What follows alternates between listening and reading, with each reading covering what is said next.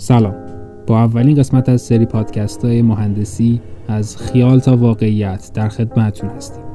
توی این سری پادکست سراغ فارغ التحصیلانی رفتیم که توی رشته‌های مهندسی تحصیل کردن و حس می‌کنیم تجربیات این افراد برای ما خیلی میتونه مفید باشه.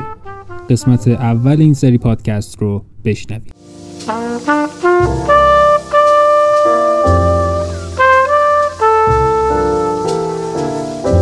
از مهمونمون خواستیم تا خودش رو برامون معرفی کنه.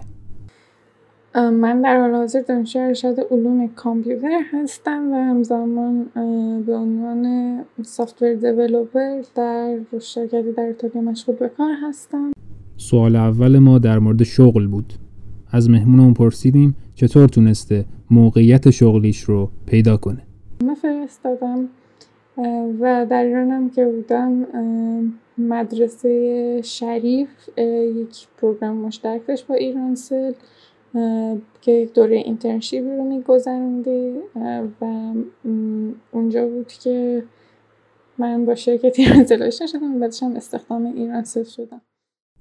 از حسرت‌ها پرسیدیم. حسرت فعالیت‌هایی که دوست داشته توی دوران تحصیل و یا کاریش انجام بده اما نتونسته. چیزایی که من حسرتشون خواهم به عنوان کامپیوتری اینه که ما درس آمار داشتیم و ترم سه ارائه میشد و من واقعا نمی‌دونستم که اهمیت آمار برای رشته ما چیه. من آدم با سوادی نبودم و اگه برگردم قطعا درس آمار رو خیلی میخونم و مورد دیگه این که در همون سالهای اول سعی می‌کنم که کار کنم، حالا با یک اینترنشیپ شروع کنم. سراغ کارآفرینی رفتیم. ازش پرسیدیم آیا تونسته و یا اصلاً دوست داشته که ایده های خودش رو با کمک تیم خودش اجرا کنه؟ هیچ وقت به صورت مستقل رفتار نکردم و ولی در برنامه‌ام هست که حتماً یاد بگیرم که چجوری یک استارتاپ رو مدیریت کنم و حتما این که استارتاپ رو برای خودم داشته باشم و با افرادی که خب خودمون هستیم و ولی واقعا چون که کار نکردم که بگم کدوم مسیر رشد یک مهندس رو هموارتر میکنه درشان نمیتونم این سوال جواب بدم. خواستیم تا برامون نظرش رو در مورد راه های تبدیل شدن به این مهندس خوب بگه. یکی از چیزایی که به نظر من خیلی مهمه اینکه هیچ وقت نباید از یادگیری و تکنولوژی جدید دست برداشت.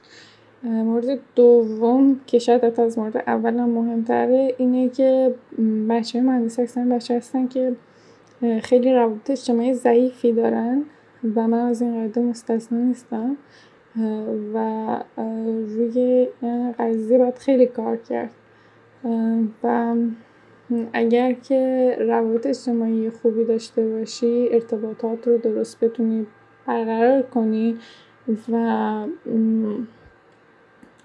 نحوه حرف زدن حتی چون که ما همیشه به نظر من حداقل تو بوده همیشه افرادمون کسی بودن که خودمون انتخاب میکنیم. وقتی پروژه هم برمیداریم حتی پروژه رو با دوستای خودمون برمیداریم، کسی که میبینیم تو کار باشون به مشکل برنمیخوریم، در حالی که محیط کار شما چون از کارمندای دیگه رو انتخاب نکردین مگه اینکه خب سینیور باشین. بازم شناخت فکر نمی‌کنم شناخت خاصی بتونی از کسی پیدا کنین در یک مصاحبه، ولی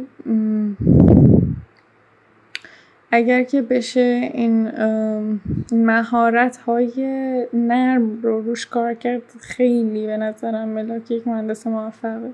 در کنار خب مهارت‌های کاری، مهارت علمی که داریم، به نظرم این مهارت خیلی مهمه.